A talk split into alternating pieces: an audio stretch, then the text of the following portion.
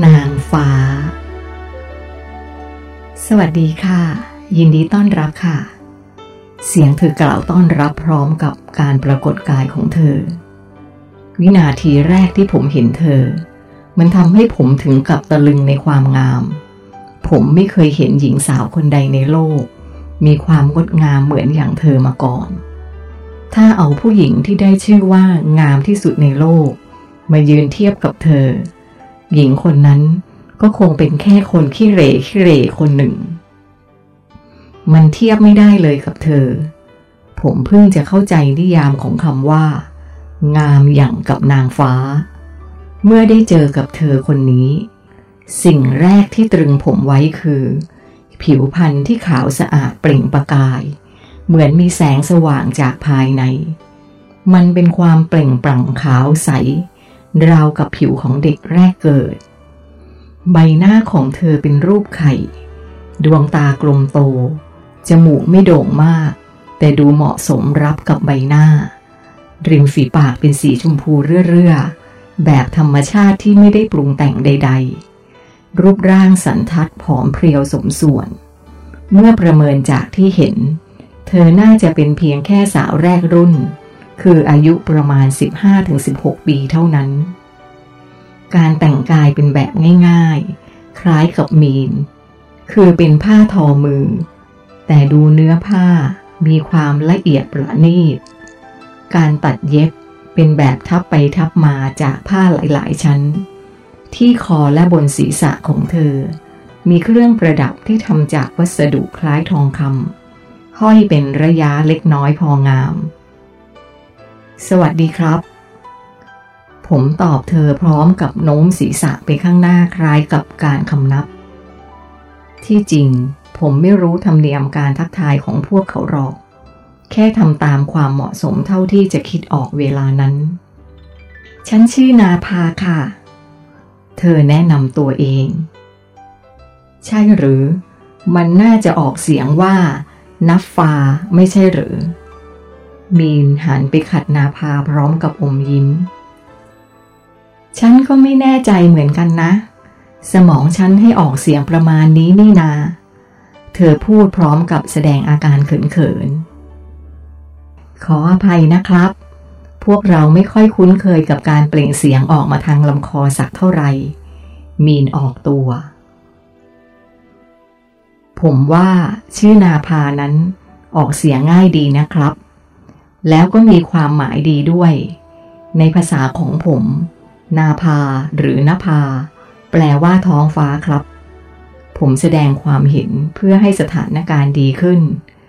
ดีจังเลยค่ะ ความหมายนี้ฉันชอบ นาภาพูดพร้อมกับยิ้ม แล้วชื่อของเธอล่ะ ออกเสียงอย่างไร ไหนออกเสียงให้ฉันฟังหน่อยสิ นาภาหันไปถามมีน ทำนองอยากจะรู้ว่า มีนจะออกเสียงได้ดีกว่าเธอไหม เออ เออ มีนไม่กล้าเปล่งเสียงออกมาต่อหน้าเธอ มีนครับ ผมตอบแทนเขา นาภาเอามือปิดปากพร้อมหัวเราะออกมา โดยไม่ได้คำนึงว่า ตอนนี้ เธอกำลังต้อนรับแขกที่เพิ่งรู้จักกันไม่ถึงนาทีอยู่ ขอโทษนะคะที่เสียมารยาท นาภาเหมือนจะคิดได้จึงรีบหยุดอาการขำนั้น ผมชื่อทีมครับ ผมแนะนำตัวเอง ผมลืมไปเสียสนิทเลยว่า ผมจะต้องแนะนำตัวเองให้คุณได้รู้จักบ้าง ทั้งๆทที่คุยกันมาตั้งหลายชั่วโมงแล้ว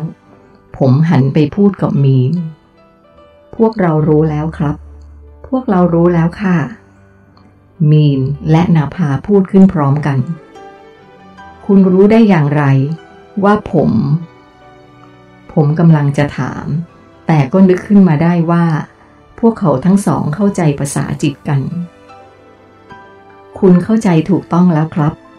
มีนพูดตอบกลับจากความคิดที่ผมเพิ่งนึกขึ้นได้ในตอนท้าย ผมคิดในใจว่า นี่ถ้าผมเข้าใจภาษาจิตได้แบบเขาบ้างก็จะดี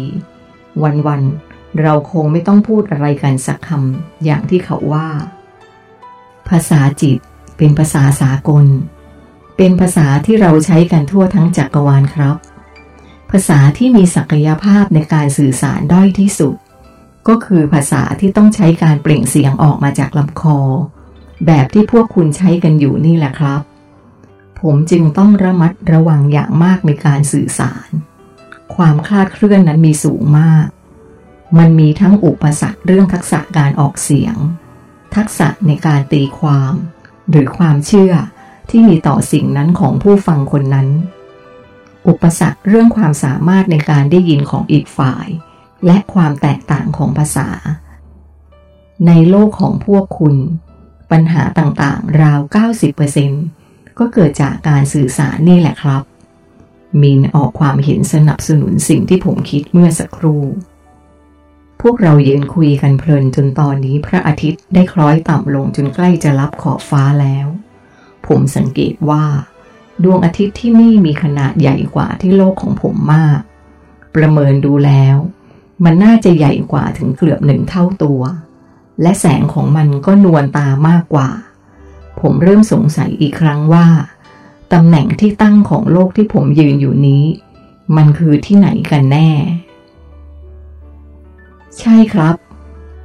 ดวงอาทิตย์ของเราจะใหญ่กว่าของคุณประมาณ 7 ใน 10 ส่วนครับ แต่กำลังการปลดปล่อยพลังงานของมัน ก็น้อยกว่าดวงอาทิตย์ของคุณ ประมาณ 7 ใน 10 ส่วนเช่นกัน มีนรับรู้ความคิดของผม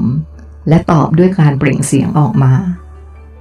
ขอเชิญเข้าในบ้านก่อนค่ะ เริ่มมืดแล้ว นาภากล่าวเชิญผมด้วยท่าทีเป็นกันเอง จริงๆ ผมยังอยากจะยืนดูพระอาทิตย์ที่กำลังเคลื่อนต่ำลง จนสิ้นแสงลับตาไปเลย เพราะผมรู้สึกว่ามันสวยงามแปลกตามาก แต่ด้วยการกล่าวเชื้อเชิญของเธอ จึงทำให้ผมต้องละสายตาจากภาพที่มหัศจรรย์นี้ไปก่อน ครับผมได้ครับ ผมรับคำเชิญ เมื่อผมก้าวผ่านประตูบ้านเข้าไป สิ่งแรกที่เห็นคือเตาไฟ เตานี้ตั้งอยู่เกือบจะกลางบ้าน มีรูปร่างเป็นสี่เหลี่ยมจัตุรัส ด้านข้างทั้งสี่ด้าน มีการก่ออิฐล้อมรอบเป็นปล่อง สูงขึ้นไปจนจดเพดานคล้ายกับเตาผิง แต่จะต่างกันก็ตรงที่ มีช่องสำหรับใส่ฟืนอยู่ด้านล่างหนึ่งช่อง และ มีช่องทรงโค้งสำหรับประกอบอาหารที่ด้านบนทั้งสี่ด้าน เตานี้ใช้ประโยชน์หลายอย่าง อย่างแรกคือใช้ปรุงอาหาร เพราะผมเห็นว่าตรงกลางเตา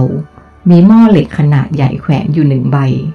อย่างที่สองคือให้แสงสว่าง และอย่างที่สามคือให้ความอบอุ่นภายในบ้าน อีกด้านหนึ่งของตัวบ้าน ที่ริมหน้าต่าง มีโต๊ะไม้ขนาดใหญ่อยู่หนึ่งตัว โต๊ะตัวนี้น่าจะใช้เป็นโต๊ะอเนกประสงค์ คือใช้สำหรับทานอาหาร และใช้นั่งทำงานฝีมือไปด้วย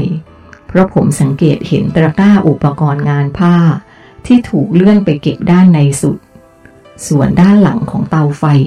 ก็เป็นผนังห้องสองห้องติดกัน ผมเดาว่าน่าจะเป็นห้องนอน เชิญนั่งก่อนค่ะ นาพาเชิญผมนั่งที่โต๊ะ หลังจากนั้น เธอก็เดินกลับไปที่เตาเพื่อเตรียมอาหาร มีนเดินมานั่งที่โต๊ะ เขาดึงเอามีดที่เอวออกมาวาง แล้วก็ผลักมันให้เลื่อนไปชิดด้านใน ใกล้ๆกับตะกร้างานผ้าของนาภาผมนั่งลงที่โต๊ะ พร้อมกับกวาดสายตามองไปรอบๆอีกครั้ง เป็นอย่างไรบ้างครับ บ้านของผมพอจะอยู่ได้ไหม มีนถามแบบถ่อมตัว น่าอยู่มากครับ ดูอบอุ่นดีครับ ผมตอบ ในขณะที่สายตาก็ยังสำรวจไปเรื่อยๆ ในผนังอีกด้านหนึ่งของตัวบ้าน มีเครื่องมือสำหรับใช้ตัดไม้และการเกษตรหลายชิ้นแขวนอยู่ ส่วนใหญ่ผมรู้จักดีเช่น เลื่อย ขวาน จอบ เสียม พลั่วและคราดแต่ก็ไม่เห็นมีเครื่องมือที่ใช้สำหรับล่าสัตว์เลยสักชิ้น